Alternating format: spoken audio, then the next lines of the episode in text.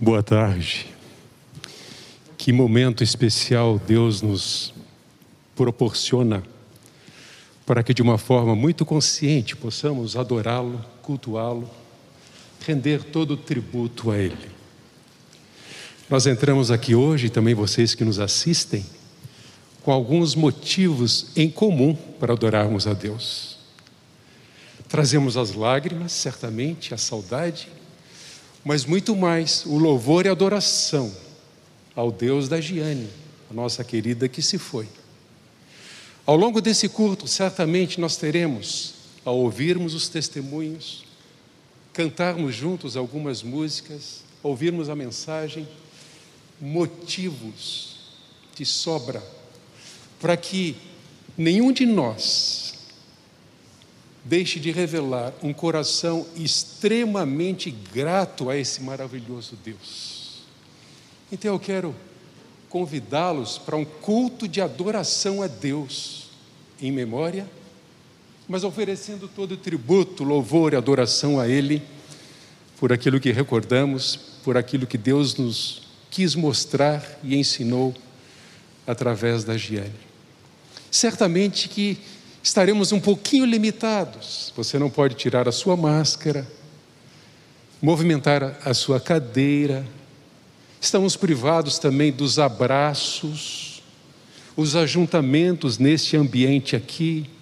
Seus bebês devem ficar no colo, mas certamente nada disso vai limitar o nosso coração para que o nosso Deus seja adorado sobremaneira neste momento único que Ele nos oferece.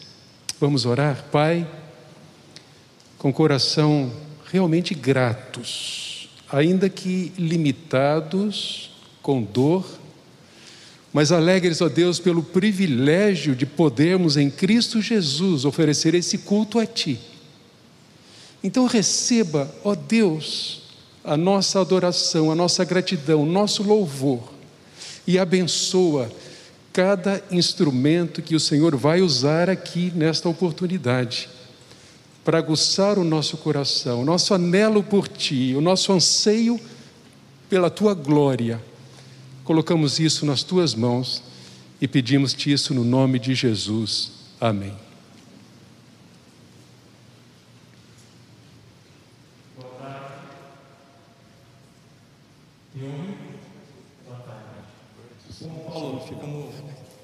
O Oswaldo bem introduziu esse tempo aqui, vamos juntos engrandecer esse Deus, louvando de todo o nosso coração ao Deus da nossa salvação.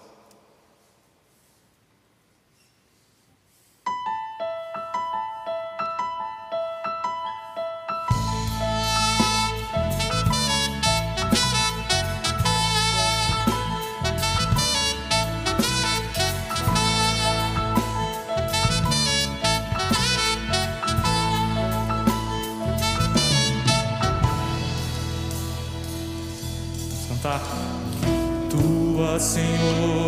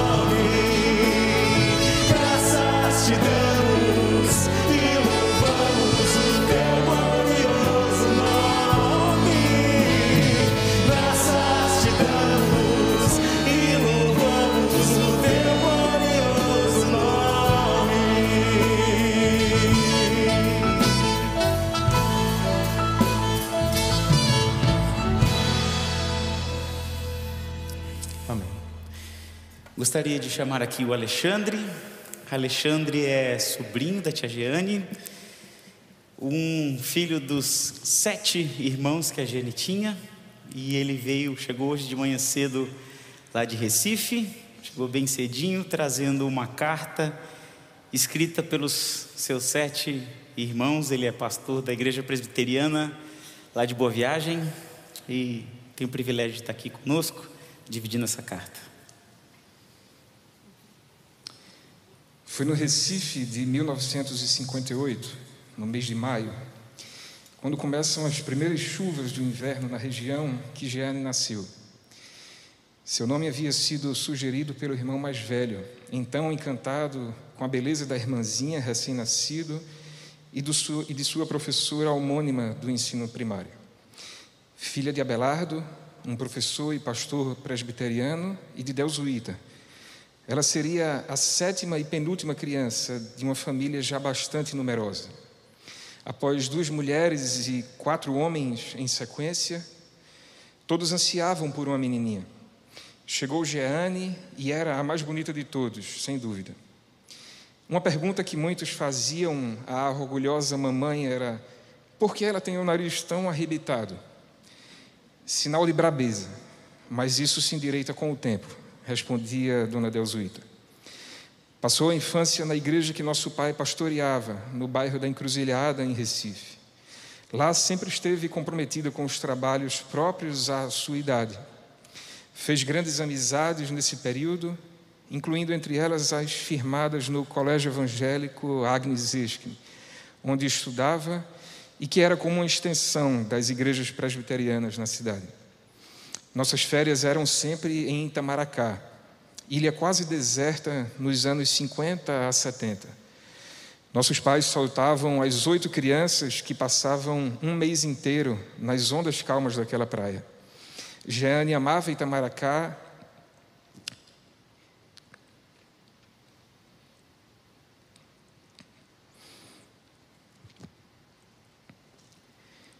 A ideia dos filhos era de que eu lesse, e não sei de onde a ideia, a conclusão deles é de que era mais fácil de que eu segurasse a emoção e conseguisse ler a carta toda. Não sei, não sei como eles concluíram isso. Ela amava Itamaracá e a visitou pela última vez em janeiro passado desse ano.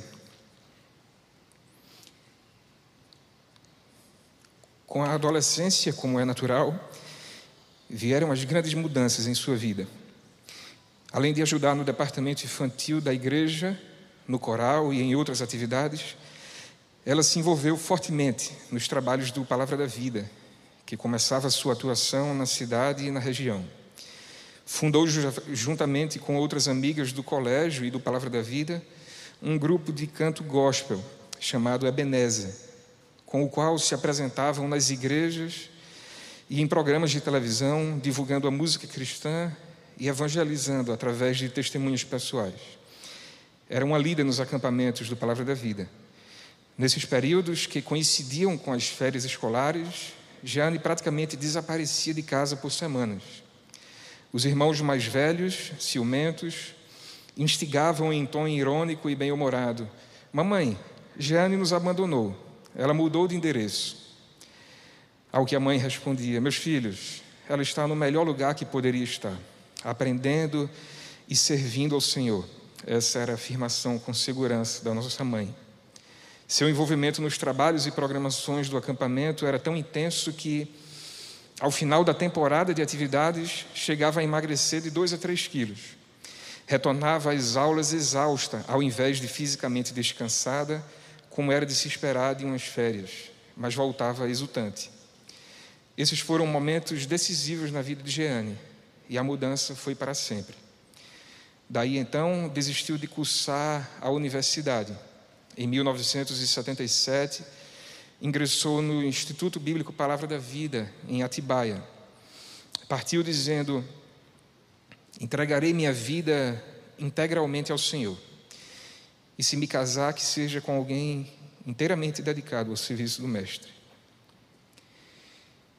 Numa época em que as comunicações entre estados eram ainda precárias, foi para nós, uma família cristã unida e coesa, muito difícil encarar a separação de uma filha e irmã ainda tão jovem e muitíssimo querida.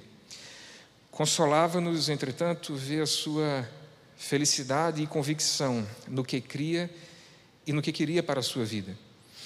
Concluiu o seminário, casou-se com o pastor Fernando, que conheceu ainda nos acampamentos do Palavra da Vida em Paudalho, em Pernambuco consolidando mais tarde a relação quando juntos estudavam no IBPV em Atibaia. A partir de então, permaneceram lado a lado, Fernando e Jeane, primeiramente em Ouro Preto, depois em São Paulo e por fim em Campinas, absolutamente dedicados à obra do Senhor Jesus. Nossa alegria como irmãos é saber que Jeane foi muito feliz na vida que escolheu para a qual cria profundamente ter sido chamada por Deus.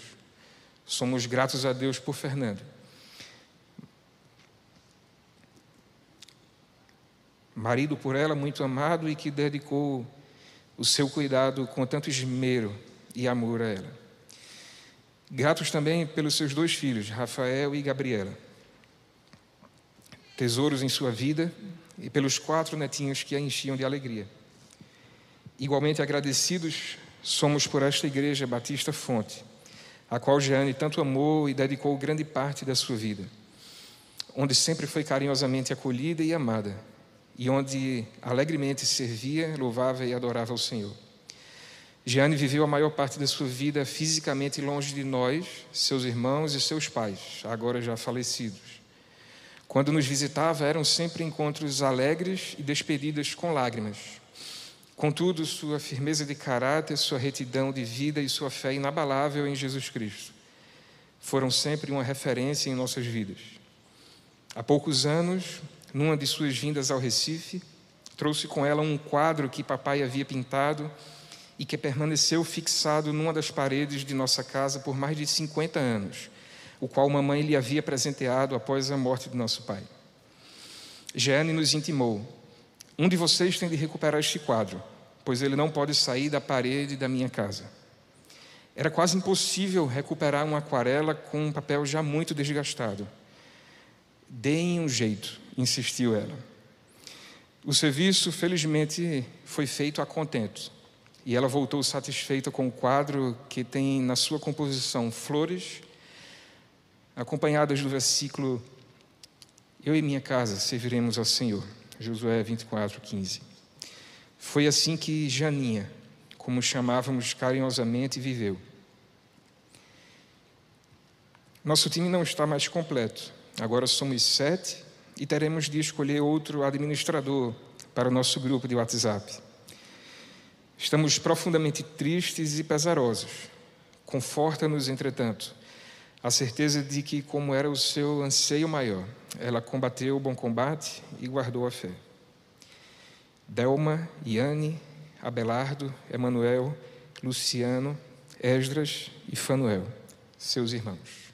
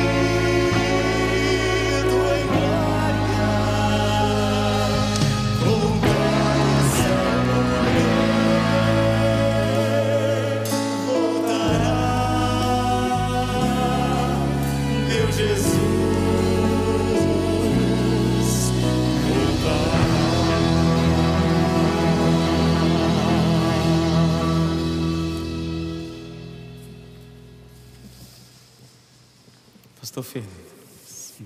Você seguramente já ouviu falar de muitas pessoas acerca das últimas palavras que disseram.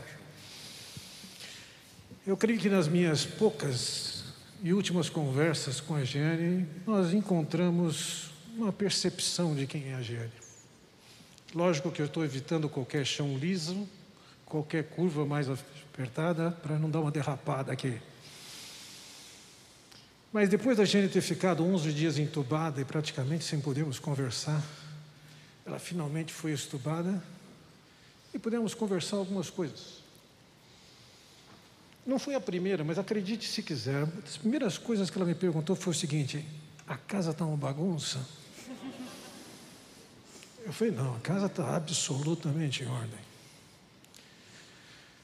Ela falou: como é que nós estamos nossas finanças? Absolutamente em ordem. Falou, vamos gastar tudo que a gente tem comigo? Falei, acho que não. Bom, isso fala um bocado da Gênia. A Gênia é uma mulher extremamente organizada, no nível pré-toque. Nesses dias nós precisamos de ver uma série de coisas em casa e eu descobri que 30% da produção nacional de caixas organizadoras está dentro de casa. Essa era a Giane. Ainda no embalo e não sabia exatamente o quanto ela estava lúcida e consciente, ela disse para mim: quando a gente sair daqui, nós vamos para um café, vamos sentar num café. Falei, querida, você está entendendo? Quando você sair daqui, você vai precisar de muita fisioterapia. E ela me respondeu: Você me leva na cadeira de rodas. Ela estava lúcida. Na sequência, ela falou assim: Quando eu sair daqui, você me dá um anel com uma pedra bem grande. Eu falei: Acho que ela não está lúcida.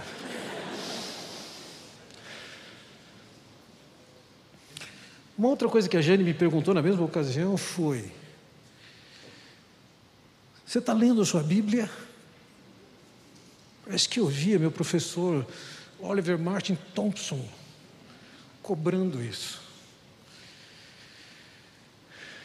A Jane era alguém que valorizava e tinha uma disciplina espiritual fantástica fosse para a sua devocional, fosse para estudo, fosse para leitura de livros, fosse no seu tempo de adoração, ela era absolutamente disciplinada de fazer inveja num pastor. Essa era a Gene. Por fim, quando ela estava indo para a UTI, ela me escreveu: eu estou em calma, estou calma. Eu estou em paz. Na manhã seguinte, às 5h35 da manhã, ela me escreve dizendo o seguinte: Querido, estão preparando para me entubar. Às 5h36, ela diz: Vamos ter, ver o que Deus tem para mim. calma, em paz. Vamos ver o que Deus tem para mim. Algumas amigas de você, da Jane ouviram a Jane falar que a coisa mais preciosa para ela seria o tempo que ela tivesse com o Senhor. Para alguém, ela chegou a dizer: quando eu morrer, cuida do meu marido. Na cabeça da Giane, a visão do encontro com o Senhor era uma realidade, não era uma utopia distante. Eu, por mim mesmo, quando via o declínio na saúde da Giane, consistente e constante, eu formava um quadro, fosse ele projetado pela minha ansiedade, fosse ele projetado pelo Senhor, fosse ele projetado por algum discernimento natural, eu tinha a visão de que Deus havia segurado no braço e a estava conduzindo.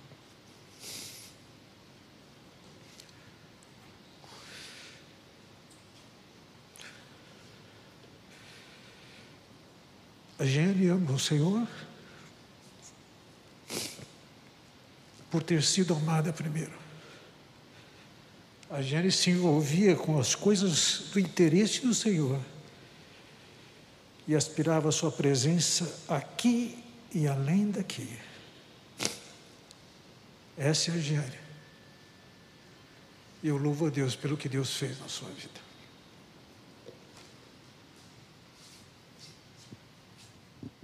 Quer ir primeiro? Não, vou primeiro então.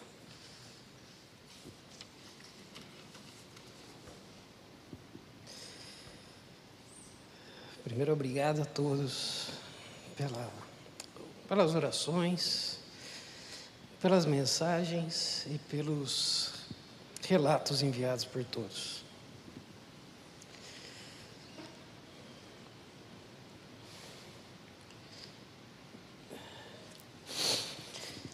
Vou chorar com máscara, dá para se afogar até, né?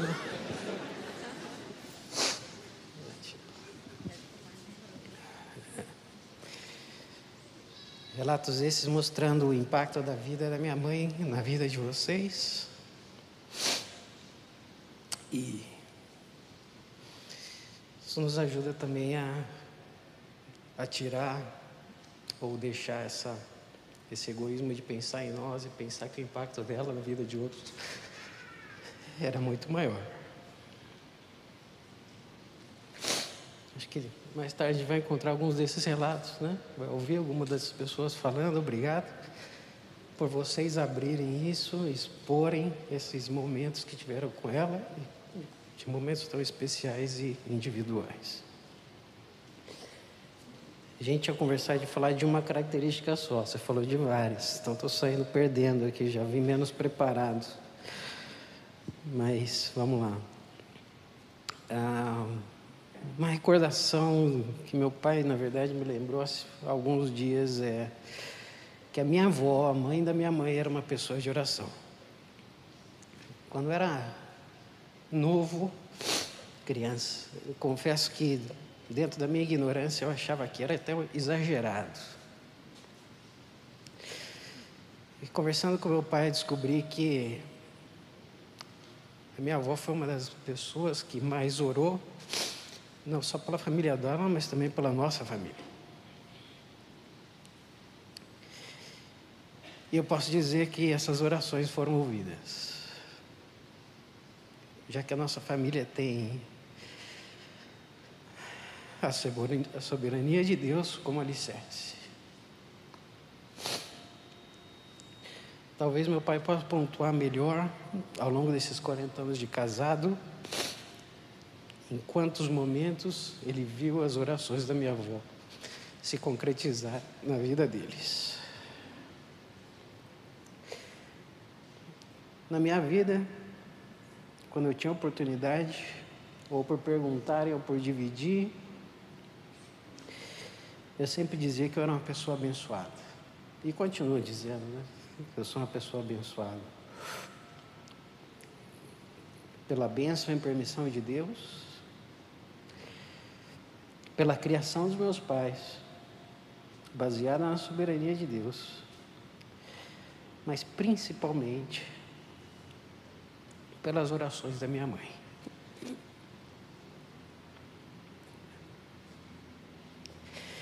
Igual a sua mãe, minha mãe também era uma pessoa de oração. E conhecendo sua vida com Cristo. E eu, nós, sendo um dos maiores alvos das suas orações.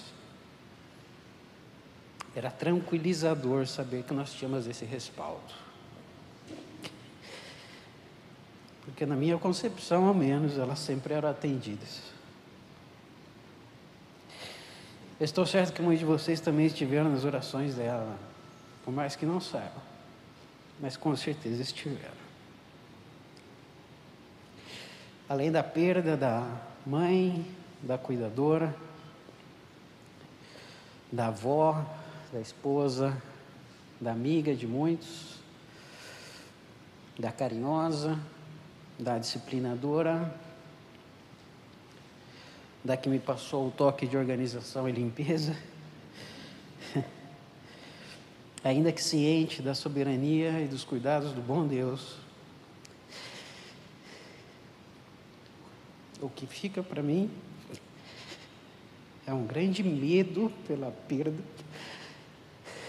da minha intercessora e o impacto que isso pode trazer nas nossas vidas. Dos netos, da minha esposa, da Gabriela, do cônjuge da Gabriela e do meu pai. Então, nesse momento que a gente está reconhecendo a soberania de Deus e, e onde ela está, como ela está. Tomando todo esse cenário, eu diria: façam valer. Não deixe que a perda seja em vão. Deus nos coloca em situações que, na verdade, são possibilidades de agarrar e fazer a coisa diferente. Vejam, olhem o que há aí. Quantos relatos, quantos. É, quantos boletins, não sei se pode chamar de boletim, de boletim compartilhados com meu pai ao longo dessa jornada, quantas, quantas pessoas compartilhando outras coisas, e qual foi o alcance disso, quanto isso pode abençoar a vida de outras pessoas, que isso sirva de exemplo. E aqui vem o meu pedido, na verdade. Orem por nós. Muitos de vocês já disseram que estão orando por nós, e a minha resposta sempre tem sido a mesma. Acho que aqui eu já devo ter falado umas dez vezes. Não parem. Não parem. Nós perdemos a nossa grande intercessora. Não parem. Orem número um para que nós sejamos os novos intercessores de nossa família que tal qual minha avó fez com a minha mãe, nós possamos nos converter às bênçãos dentro da nossa casa. E que Deus nos dê a retidão para que elas sejam ouvidas. Número dois. Estou certo que uma das preocupações da minha mãe é quem serão os intercessores da minha família, caso eu não possa ser mais. Então, os que sentirem desejo no coração, façam esse papel por nós. Fernando está ficando velho. Eu sei me cuidar, a Gabriela sabe se cuidar, mas tem quatro crianças ali que eles têm todo um caminho pela frente. Olhem por eles. Olhem por eles. E o terceiro, sejam vocês os grandes intercessores das suas casas. Eu vejo o impacto que isso teve na nossa vida. Eu sou o impacto que, isso teve na nossa vida, na nossa família, da minha, da minha avó para a nossa família, da minha mãe para a minha família. Então sejam os grandes intercessores. Fica a tristeza, logicamente, da perda dela, do amor, Mas vejamos o que ela queria trazer de bom com tudo isso e o que é possível tirar de tudo bom de tudo isso.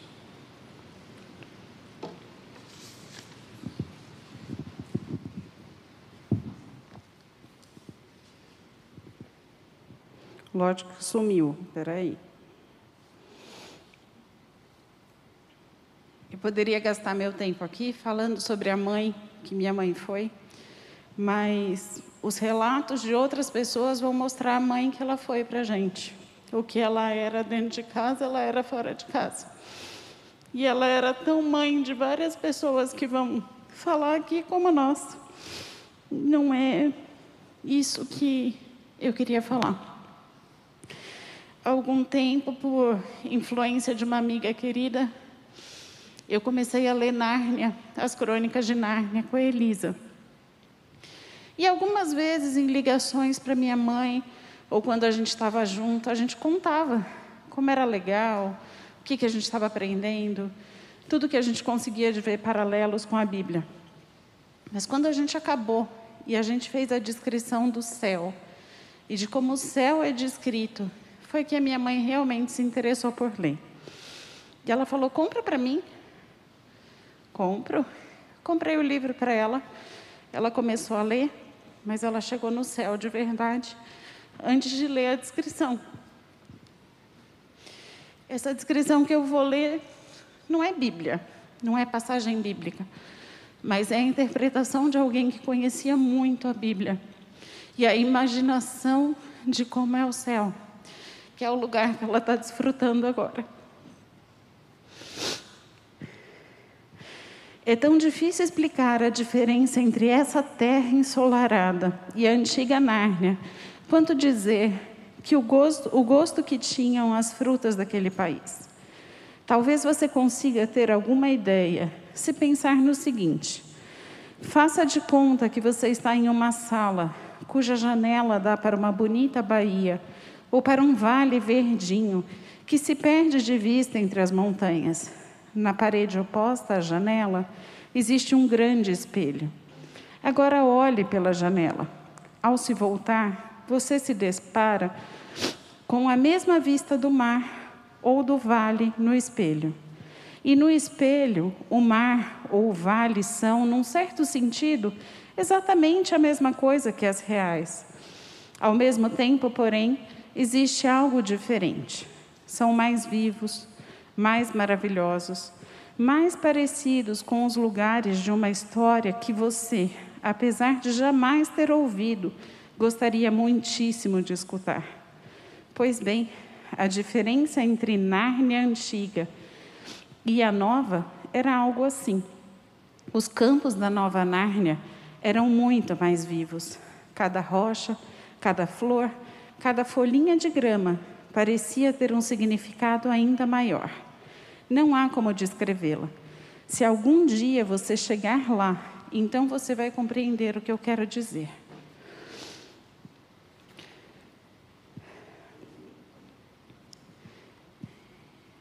Mas então ela esqueceu de tudo mais, pois Aslan estava chegando, descendo, saltando de um rochedo para o outro, com uma cascata viva de beleza e poder. Os humanos não conseguiam escutar o que Aslan falava. Então Aslan voltou-se para eles, dizendo: Vocês ainda não parecem tão felizes como eu gostaria. Aslan, é que estamos com medo de sermos mandados embora. Já fomos mandados de volta ao nosso próprio mundo muitas vezes. Vocês não precisam ter medo, disse o leão. Vocês ainda não perceberam? Sentiram o coração pulsar forte, uma leve esperança foi crescendo dentro deles. Aconteceu mesmo um acidente com o trem, explicou Aslan. Seu pai, sua mãe e todos vocês estão mortos, como costuma se dizer nas terras sombrias. Acabaram-se as aulas, chegaram as férias. Acabou-se o sonho, rompeu a manhã. E à medida que ele falava, ele já não parecia mais um leão. E as coisas que, que começaram a acontecer a partir daquele momento eram tão lindas e grandiosas que eu não consigo descrevê-las. Para nós, este é o fim de todas as histórias.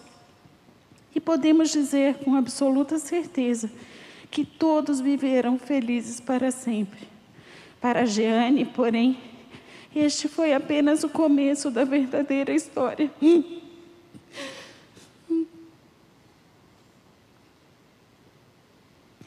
Toda a vida deles neste mundo e todas as aventuras em Nárnia haviam sido apenas a capa e a primeira página do livro. Agora, finalmente, estavam começando o capítulo 1 da grande história, que ninguém na Terra jamais leu. A história que continua eternamente e na qual cada capítulo é muito melhor do que o anterior. Ela ansiava por estar no céu e a gente tem certeza, convicção, que é lá que ela está, desfrutando da presença do nosso Senhor.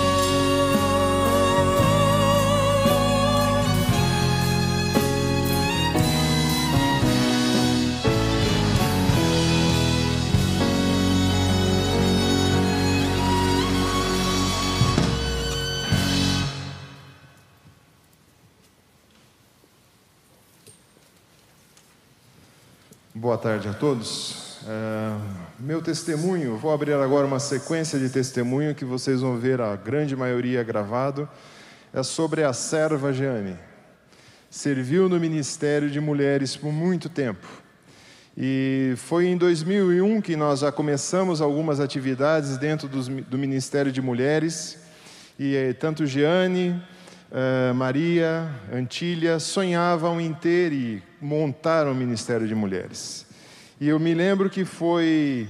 O ministério não era estruturado, tinha alguns eventos em 2001, atividades esporádicas, mas foi num acampamento de casais, que eu fui no almoço daquele acampamento, na data de 2016, onde eu encontrei com a Maria e com a Jeane, e nós ali, de certa forma, com a mesma ideia de começar um ministério voltado para as mulheres da nossa igreja, para atender às necessidades, às demandas das mulheres. E foi de fato, nessa data, com essa foto, essa foto foi 8 de novembro de 2006.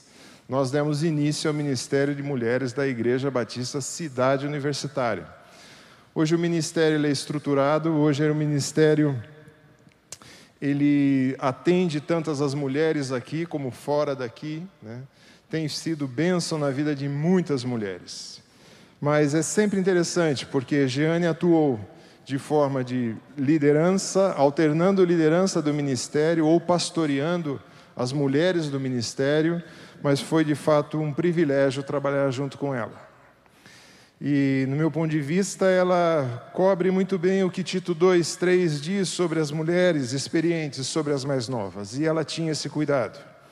Assim poderão orientar as mulheres mais jovens a amar os, amar os seus maridos, os seus filhos, serem prudentes e puras, a estarem ocupadas em casa e a serem bondosas e sujeitas a seus maridos, a fim de que a palavra de Deus não seja difamada.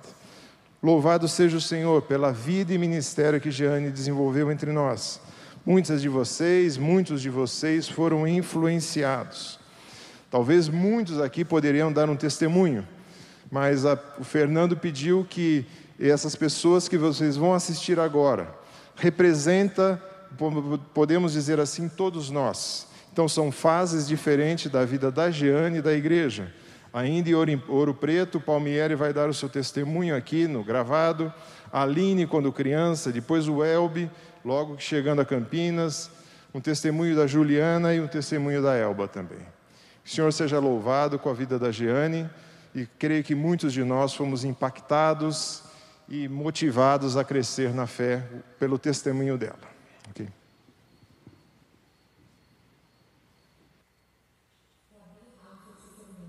Eu não estava preparada para falar sobre a tia Jeane tão cedo e eu acho que é por isso que dói tanto. Toda a minha infância é marcada pela presença dela. Lembro das histórias na escola bíblica, das músicas com, do, com gestos no louvor da IBF. Eu lembro das tardes na casa de vocês, de ser recebida com tanto carinho por ela. Sempre, sempre doce e amável. Eu lembro de pegar a Mora no jardim com ela, do tempero da comida com coentro. Eu lembro dela fofar a minha coberta quando eu dormia na sua casa. Eu lembro dela me agasalhar e de me defender das, co das cosquinhas do tio Fernando e do Rafael. Sem dúvida, sua maior característica é seu amor e misericórdia. Poxa, como foi bom tê-la por perto. É clichê dizer que o céu está em festa, porém eu creio de fato que Deus se agradou de sua obra na vida dela. Ela é alguém que me influenciou e me inspira em minha própria jornada de fé. Um beijo, um abraço apertado. Amo vocês.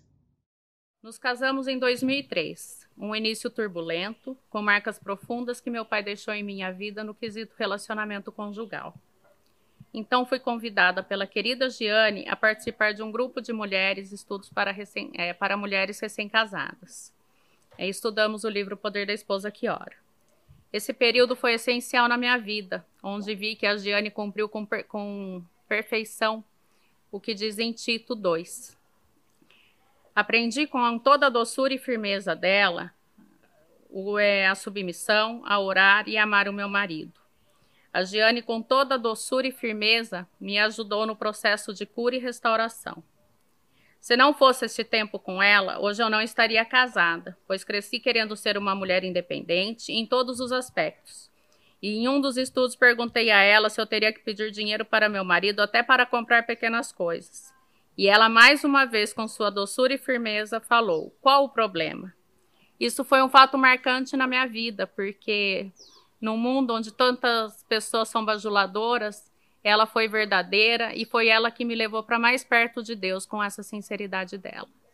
Há 28 anos atrás, quando eu cheguei em Campinas, que eu cheguei para IBCU, é, o grupo que eu passei a conviver aqui eram jovens de 18 anos que a Jeane e o Fernando tinham visto crescer. Então, convivendo com essas pessoas, todos chamavam a Jeane de tia. Aí teve um dia na igreja que eu fui fazer uma pergunta para ela, foi logo no início.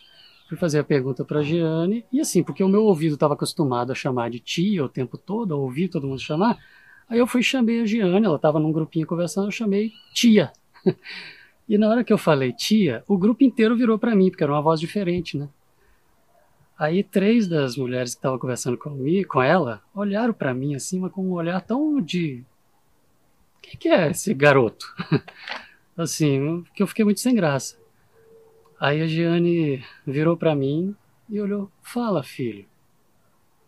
Mas ela tratou de maneira tão carinhosa, tão amorosa, que para mim, naquele momento, primeiro que deixou as outras três bem sem graça, mas para mim me fez me sentir parte de algo que, assim, eu não tinha aquele convívio, aquela amizade que os outros tinham, é, de chamar de tia.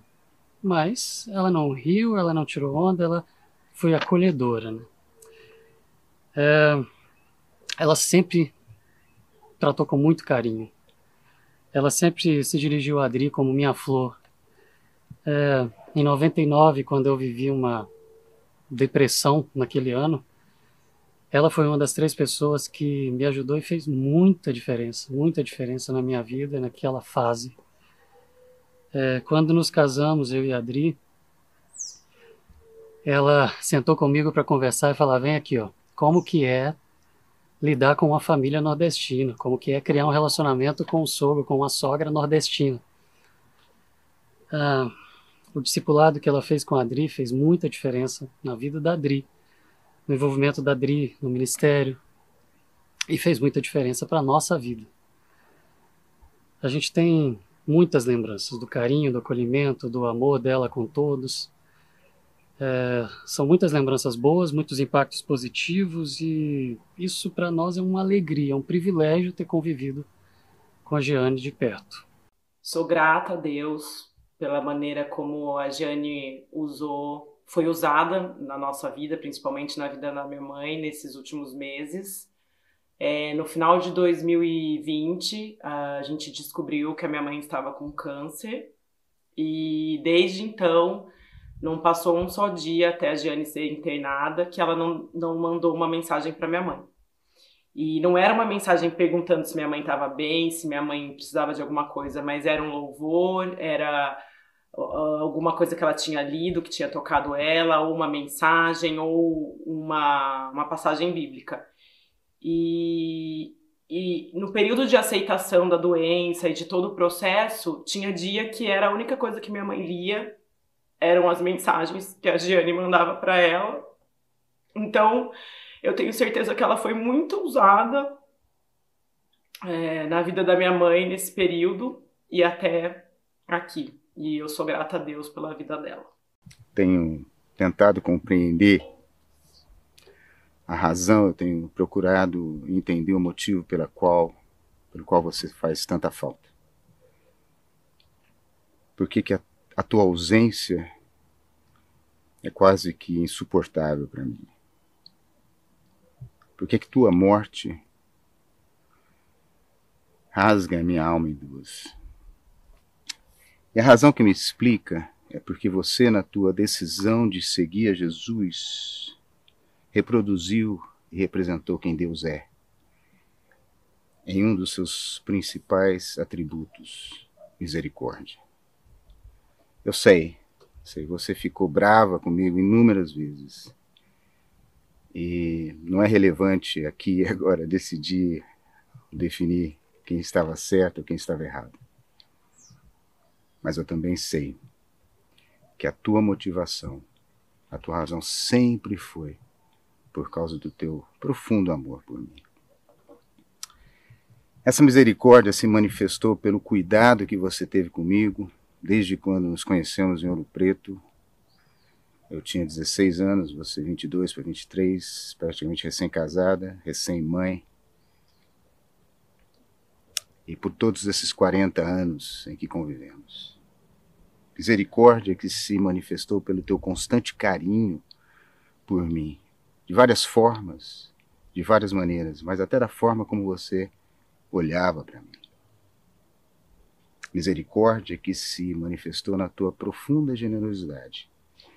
Para mim, para comigo, para com minha esposa, para com as minhas filhas. E eu sei que era constante na tua lista de orações.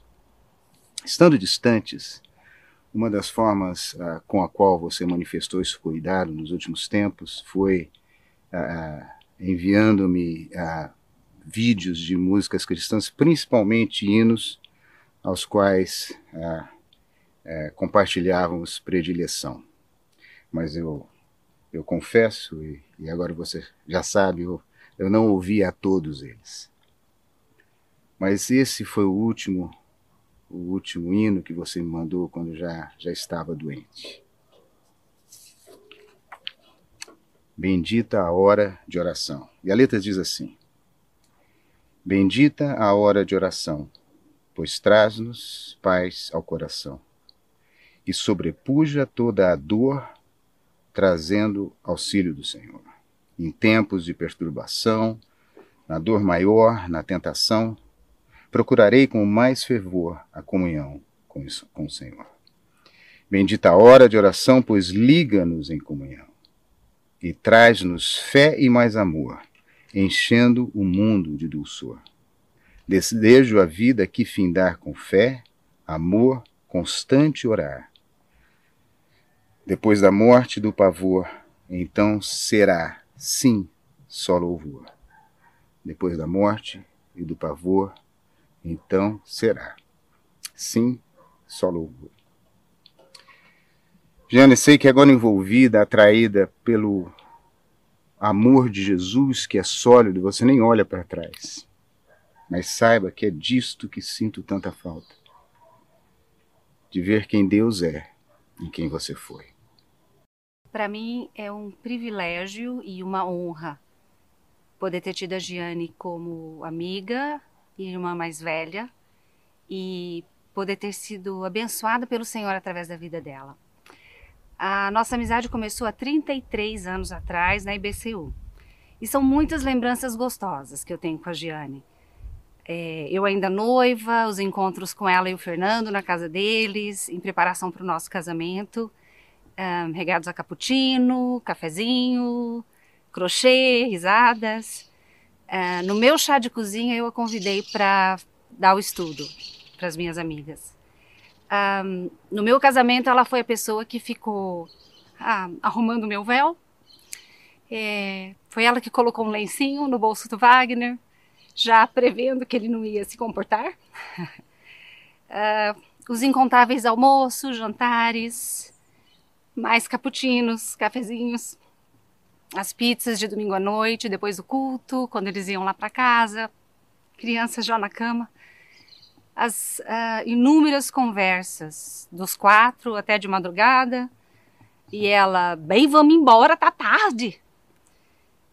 A nossa saída do Brasil há 15 anos atrás, ela me encorajou muito naquele processo. As visitas a Austin, mais conversas até de madrugada, e ela, Vamos dormir, minha gente, tá tarde. As inúmeras vezes que eu a procurei para pedir conselho, para orarmos e chorarmos juntas. É, na nossa última visita ao Brasil, o tempo que a gente passou na varanda, ao lado das suas orquídeas. Tantas conversas gostosas, risadas, lágrimas, histórias compartilhadas. Algumas das suas frases típicas ecoam na minha mente e eu muitas vezes uso é, como Oi, minha flor. Nossa, que frio! Tadinho do bichinho. Eu aprendi muitas coisas com ela.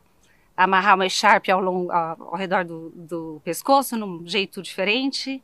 Dobrar lençol com elástico. Cozinhar com coentro. E a receita do cappuccino. Mas dentre as inúmeras qualidades da G, se eu tivesse que apontar a que mais marcou a minha vida, eu diria que foi a sua sabedoria. A G para mim era uma referência de mulher sábia. Ela era sábia nas suas decisões, sábia no que falar, no que não falar, quando e quanto falar, sábia em como investir seu tempo, sua atenção, seus recursos sábia em definir as suas prioridades. Mas acima de tudo, ela era sábia em reconhecer que a sua sabedoria não vinha do seu próprio entendimento, mas do temor do Senhor.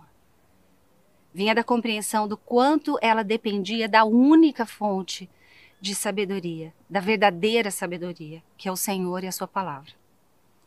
Na sua, na sua última semana de vida, nos poucos minutos de lucidez que ela teve, uma das perguntas que ela fez para o Fernando foi: Bem, tá lendo tua Bíblia? Essa era a Giane. Ela compreendia que não existe nada mais importante do que isso. O nosso relacionamento com o Pai, que vem da comunhão com Ele através da Sua palavra. Ela conhecia a pessoa do Senhor intimamente, porque investia tempo na Sua presença e na Sua palavra. Então, nesse momento, eu quero celebrar a vida de sabedoria da Giane e agradecer ao Pai por todas as vidas que ela impactou, incluindo a minha e a da minha família. No capítulo 3 de Provérbios, versículos 13 e 17, o Senhor diz: Como é feliz o homem que acha a sabedoria. Os caminhos da sabedoria são caminhos agradáveis e todas as suas veredas são paz. A Giane encontrou a sabedoria e desfrutou dos seus caminhos agradáveis. E hoje, mais do que nunca, ela desfruta da sua paz na presença do Pai.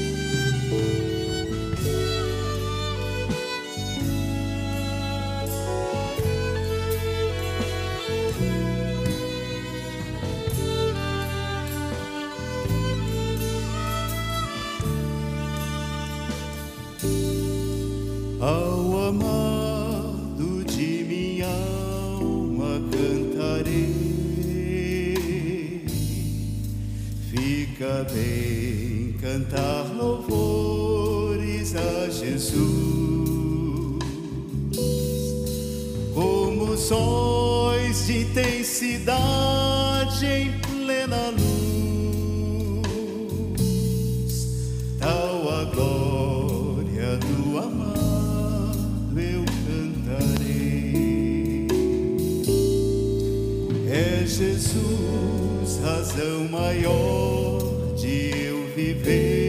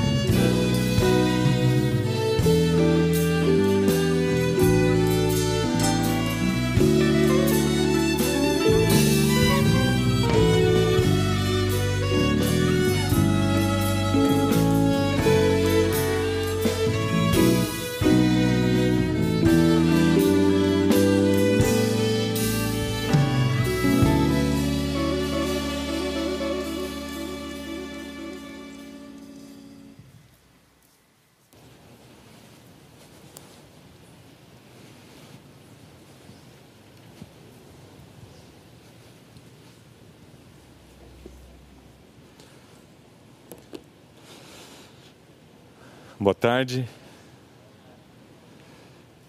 Giane e eu tínhamos um,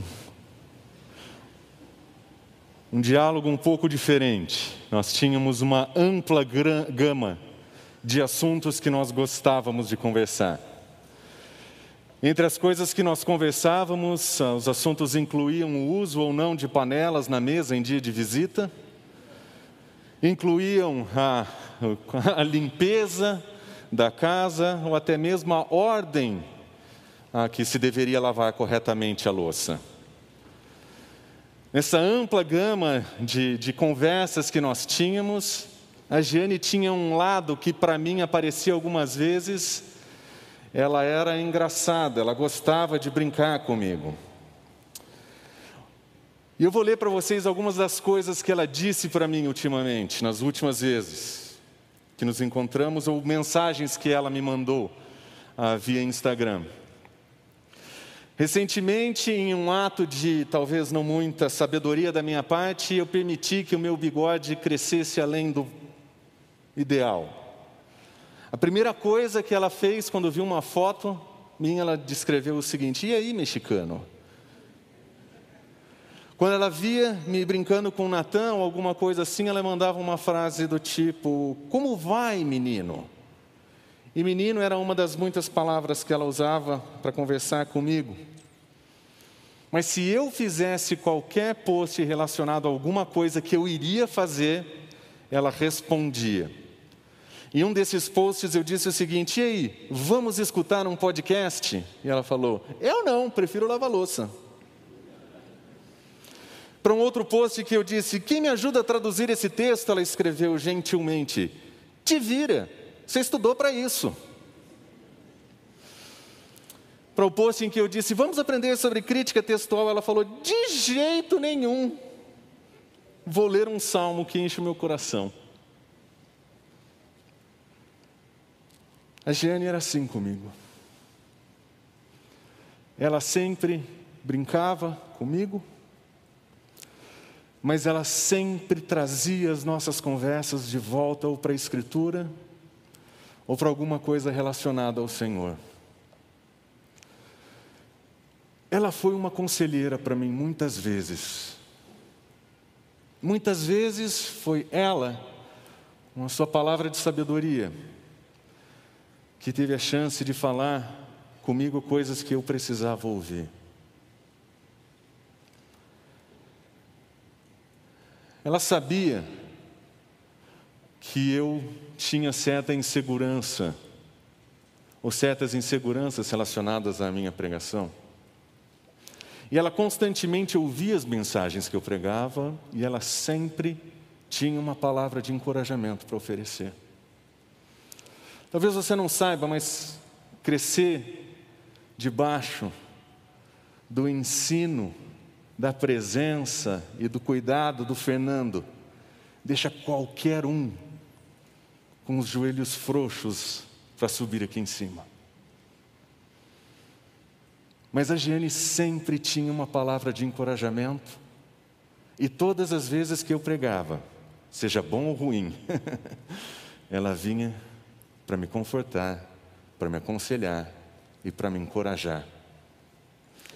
Recentemente, presencialmente, a última vez que nós nos encontramos, nós conversávamos sobre isso novamente, meio de algumas brincadeiras. Ela quis deixar claro para mim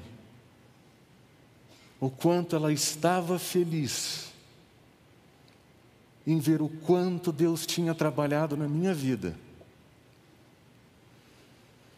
que eu pudesse ensinar.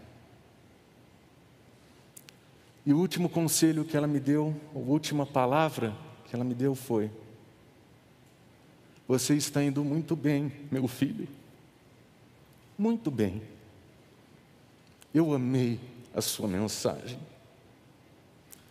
Deus te abençoe. Um beijo.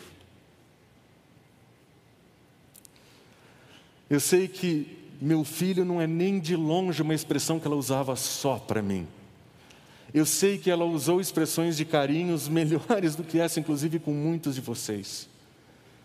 E eu sei que é exatamente por isso que esse dia é tão duro para nós. É por isso que esse dia é tão difícil para a gente. Nós perdemos alguém que nos tratava como filhos, como irmãos, cuidou de muitos de nós, que aconselhou muitos de nós e que fez o mais importante ministério para essa igreja ser a igreja que é que foi seu sustento do Fernando, o braço direito, o joelho dobrado. Para o Fernando poder ser o pastor que ele é. A Giane teve que ser a mulher que foi.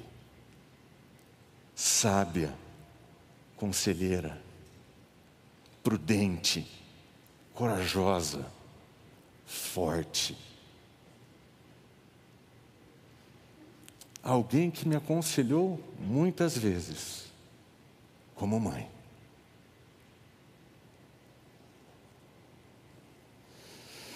Por isso que a ausência dela é tão profundamente sentida por nós aqui.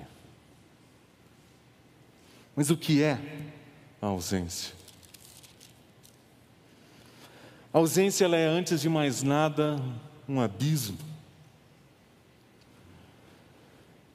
A ausência é, antes de mais nada, uma separação forçada que rasga a nossa alma por dentro, que tira de nós coisas que nós não sabíamos que poderiam ser removidas. A ausência é um distanciamento forçado para o qual não existe alternativa. Mas esse abismo e essa separação forçada, com o tempo, se torna um vale. Ele se aprofunda e ganha nuances que você jamais imaginaria existir. Tristezas, lembranças e sofrimentos que com o tempo vão ganhando forma e definindo o lugar onde você está um vale. E eventualmente você olha para os lados e você não vê muita coisa. Você olha para cima e não enxerga nada. E você olha para os lados então e descobre que está em um deserto. Sem ninguém. Sozinho. Mesmo que cercado por pessoas. Uma câmera do silêncio. Onde a coisa mais audível é o barulho do seu próprio ouvido, o som do silêncio. onde a comida perde o sabor, a bebida perde o sabor, e muitas pessoas perdem o significado. Um abismo, um vale, um deserto. Por isso, hoje, eu gostaria de poder fazer por você, Fernando, Gabriela, Rafael, Juliana, Ami e netos, aquilo que a Giane fez por mim. Eu gostaria de dar um conselho para vocês. Eu gostaria de dizer para vocês aquilo que se aprende no abismo, no vale e no deserto. Naquele lugar onde as hipóteses, as lembranças, os cenários e as incertezas abundam. O que é que vocês podem fazer? E a minha sugestão para vocês é que vocês não permitam que as incertezas e as instabilidades dos momentos de sofrimento sejam maiores que a certeza da esperança que vocês têm. Em Romanos capítulo 8, versículo 18, o apóstolo Paulo escreve para uma igreja que está às vias de ser atropelada pelo império. Ele escreve para uma igreja que entende o significado da palavra luto, perder seus entes queridos, pela perseguição imposta, pelo império. E em Romanos capítulo 8, versículo 18, o apóstolo Paulo diz: Porque eu tenho por certo, eu tenho certeza, eu estou convencido, de que os sofrimentos do tempo presente não podem ser comparados com a glória a ser revelada em nós. Eu tenho certeza que esse sofrimento, que essa dor, que esse luto, não podem se comparar com a glória de Deus em nós a ser revelada. A nossa tentação é olhar para esse texto e pensar na Giane e nos benefícios que ela agora desfruta, na glória que foi nela revelada. Mas esse texto é para nós. Somos nós que precisamos ser relembrados da certeza da esperança de que aquilo que nós enfrentamos hoje sequer pode ser comparado com aquilo que vai ser revelado em nós. Paulo diz que esse sofrimento e essa dor não são exclusivos nossos, ele diz que é de toda a criação. Ele diz que a própria criação vive na expectativa dessa revelação. O versículo 21 diz que a própria criação tem esperança desse dia. Ela espera pelo momento em que a restauração plena e completa daquilo que Cristo conquista na cruz seja finalmente concretizado.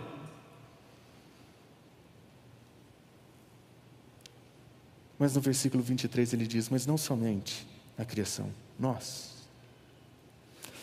Nós também sofremos, nós também aguardamos, nós também esperamos a redenção No versículo 24, na esperança nós fomos salvos. A salvação de Cristo Jesus nos foi oferecida por completo, mas nós vivemos hoje na esperança e na expectativa de que um dia nós estaremos com o nosso próprio Senhor, de que um dia nós desfrutaremos da Sua presença, de que um dia essa salvação que nos alcança na esperança vai se concretizar.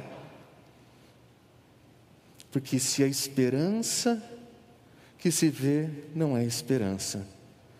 Pois como alguém, é, é, como, como alguém vê, como espera, e ele diz, por isso nós esperamos o que não vemos, e com paciência nós aguardamos. Existe um tempo de espera, existe um tempo de esperança e expectativa, mas são as certezas dessa esperança que vão servir de fundamento para os dias de deserto no vale do abismo. São as certezas dessa esperança, daquilo que Cristo garante para nós, da Sua salvação e restauração, que nós também esperamos. Eu estou bem certo de que os sofrimentos do tempo presente não podem ser comparados.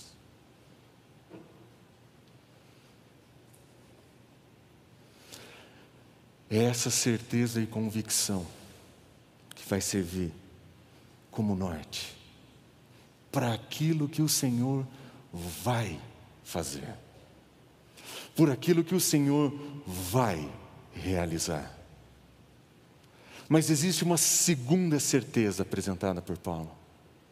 Uma certeza que não é somente naquilo que vai acontecer, mas uma certeza daquilo que já acontece. Quando ele diz: Eu estou bem certo de que nem a morte, nem a vida, nem os anjos, nem os principados, nem as coisas do presente, nem do porvir, nem os poderes, nem as alturas e nem a profundidade podem nos separar do amor que está em Cristo Jesus, o nosso Senhor. Nem mesmo a morte pode nos separar do amor de Deus, nem mesmo o luto pode diminuir o amor que Deus tem por nós. Nem mesmo nos dias de ausência e sofrimento, nós deixaremos de desfrutar o amor que Ele tem em abundância para nos oferecer. Não importa a altura, não importa a profundidade do vale que nós estamos andando, o amor de Cristo é suficiente para nos encontrar ali e ali manifestar o seu cuidado.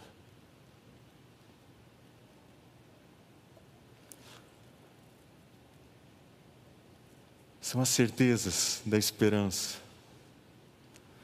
é a certeza do amor de Deus que vão orientar os próximos passos, os próximos dias, daqueles que hoje vivem no deserto o vale do abismo, do luto.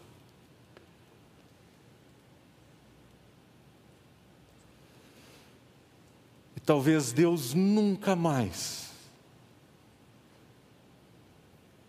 vai fechar esse abismo. Talvez Deus não vá encher o vale.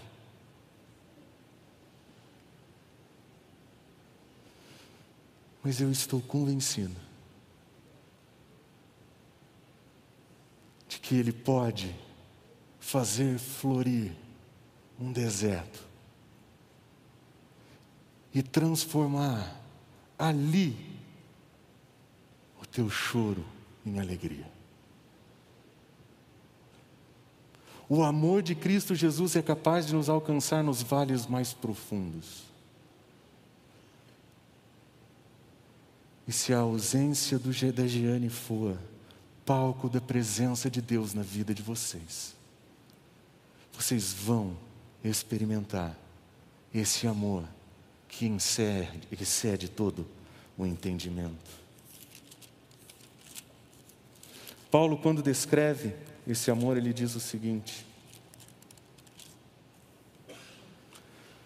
Habite Cristo ricamente no vosso coração, estando arraigados no amor, a fim de que possam compreender com todos os santos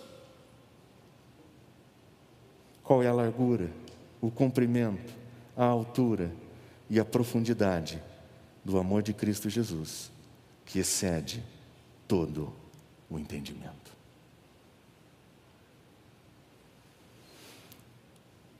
Nos próximos dias nós teremos momentos difíceis. Nós viveremos situações de dor. Mas o amor de Cristo Jesus, que excede todo o entendimento, é amplo para suprir qualquer abismo, é profundo para preencher qualquer vale, e é vivo para transformar qualquer deserto. Fernando, Rafael, Gabriela, Amir, Juliana e Netos.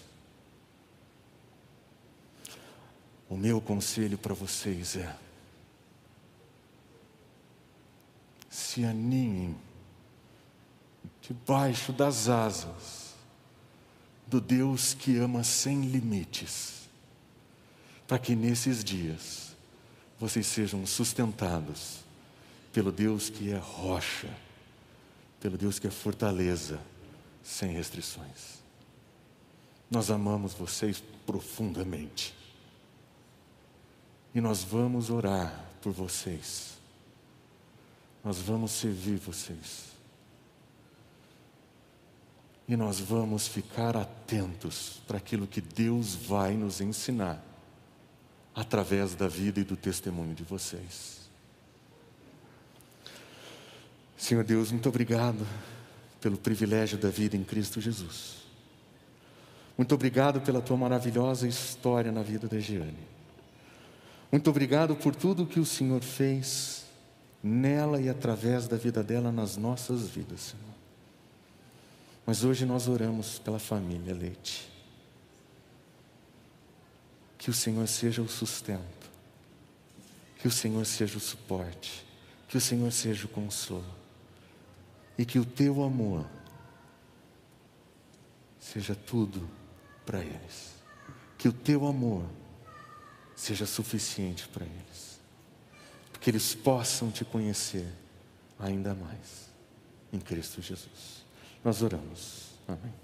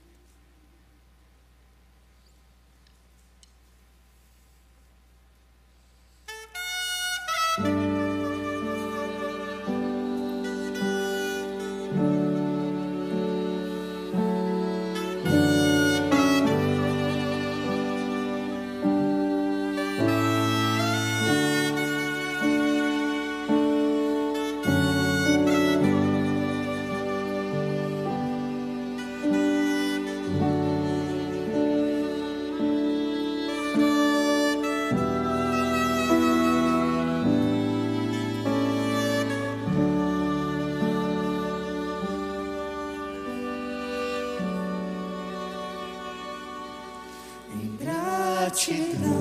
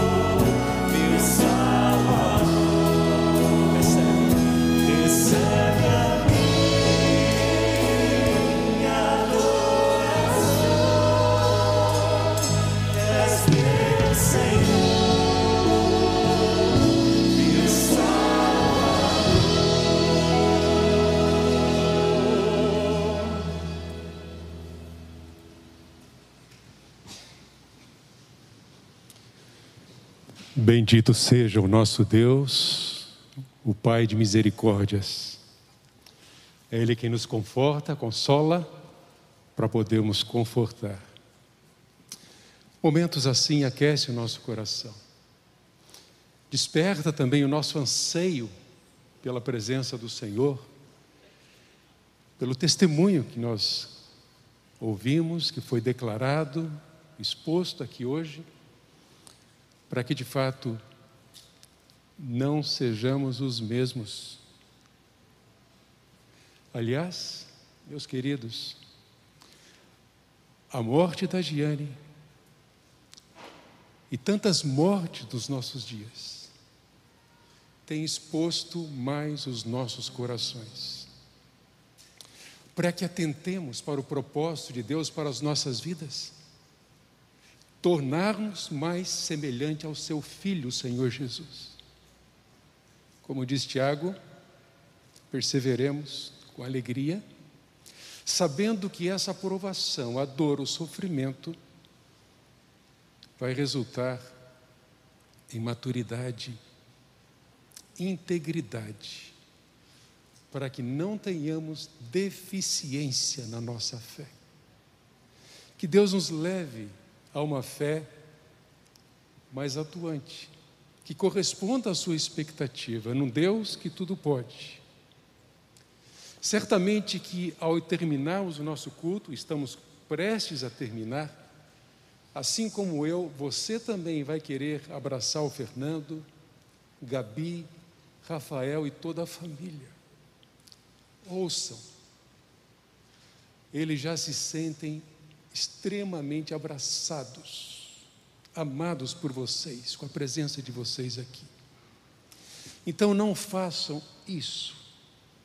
Deixem o abraço apertado para o momento oportuno, ou, se Deus tiver outro plano, para um dia em que nós vamos estar juntos, sem qualquer limitação com Giane e tantos outros que já partiram no Senhor Jesus Cristo. Então, evitem isto, bem como aglomerado aqui neste ambiente. Mas eu creio que, para encerrarmos esse culto, nós devemos sim alimentar essa expectativa de que experiências difíceis e aquilo que nós temos no Senhor Jesus Cristo devem aguçar o nosso desejo pela sua volta. Só lá não haverá dor, nem pranto, nem sofrimento. E o querido Paulão, muito amigo nosso e da família, vai nos conduzir nessa última expressão de adoração e gratidão, na expectativa da volta de Jesus, através dessa música final. Que Deus os abençoe.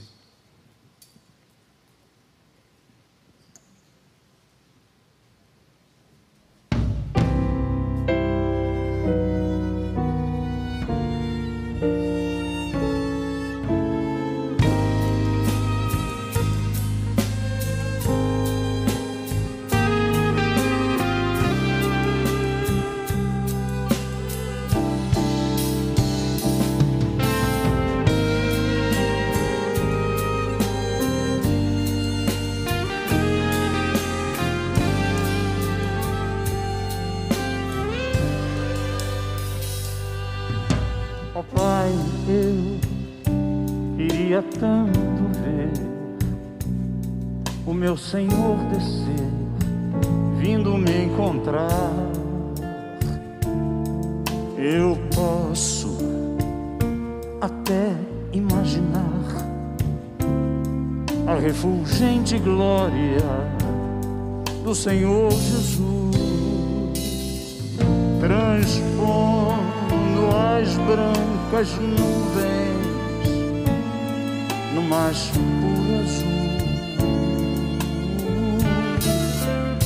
onde nem sul, nem norte existirá. E em meio a lágrimas, sorrisos de alegria, e de prazer. Eu que era cego, agora posso ver, contemplar, contemplar, enfim. Por isso eu, eu canto glória, glória. glória ao autor da minha fé.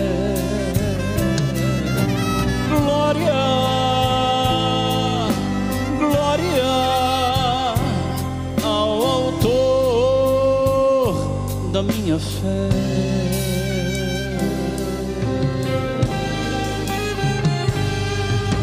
Ó Pai, eu queria tanto, tanto ouvir o som que vai abrir o encontro triunfal, rever amigos que um dia em Cristo foram feitos meus irmãos e agora sim podemos dar as mãos, pois temos todos um, somente um, um só Senhor.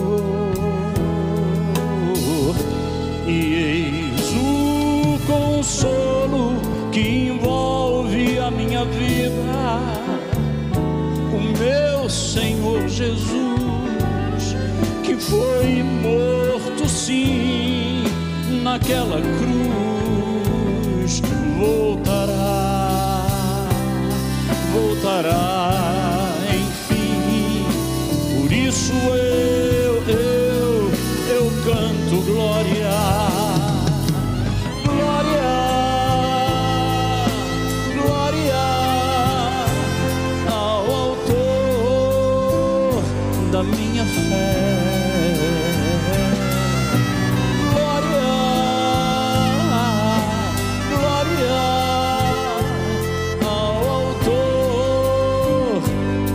da